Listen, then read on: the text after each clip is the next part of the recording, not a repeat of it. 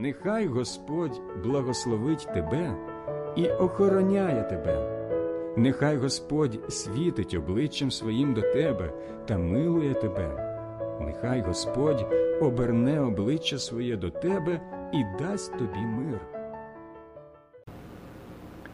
Мир Божий вам, дорогі друзі! З вами програма Біблійні роздуми.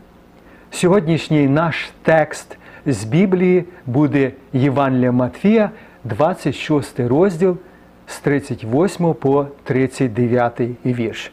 Тож ми читаємо: І взявши Петра і двох синів Зеведеєвих, тобто наш Господь Ісус Христос, зачав сумувати і тужити. Тоді промовляє до них, обгорнена сумом смертельним душа моя. Залиштесь тут і попильнуйте зі мною. Я разом з своєю сім'єю живу в Каліфорнії. І одного разу ми відвідали парк, де ростуть секвої. Інша назва тих дерев червоне дерево. Висота таких дерев сягає 115 метрів, діаметр стовбура 6,5 метра, а вік приблизно 2000 років.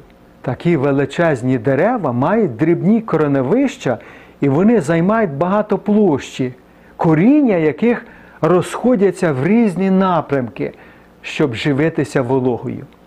Що цікаво, ці дерева ростуть разом чи групами, і їхнє коріння переплетене з один одним.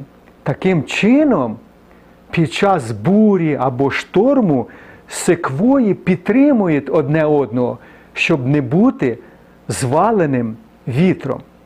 Ми прочитали, що Господь Ісус просив підтримки в своїх учнів, а це Петро, Яків та Іван.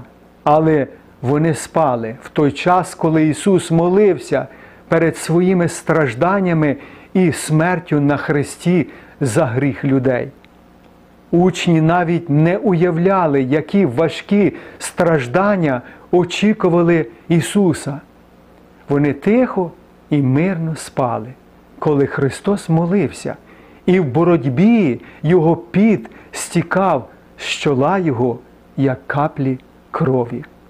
Якщо Ісус Христос потребував підтримки, то наскільки нам вона потрібна, коли ми страждаємо, переживаємо різні труднощі та випробування?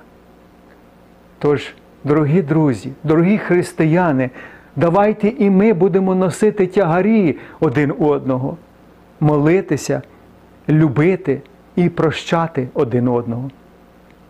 Кожен з нас потребує цього, щоб стояти під час життєвих бурь.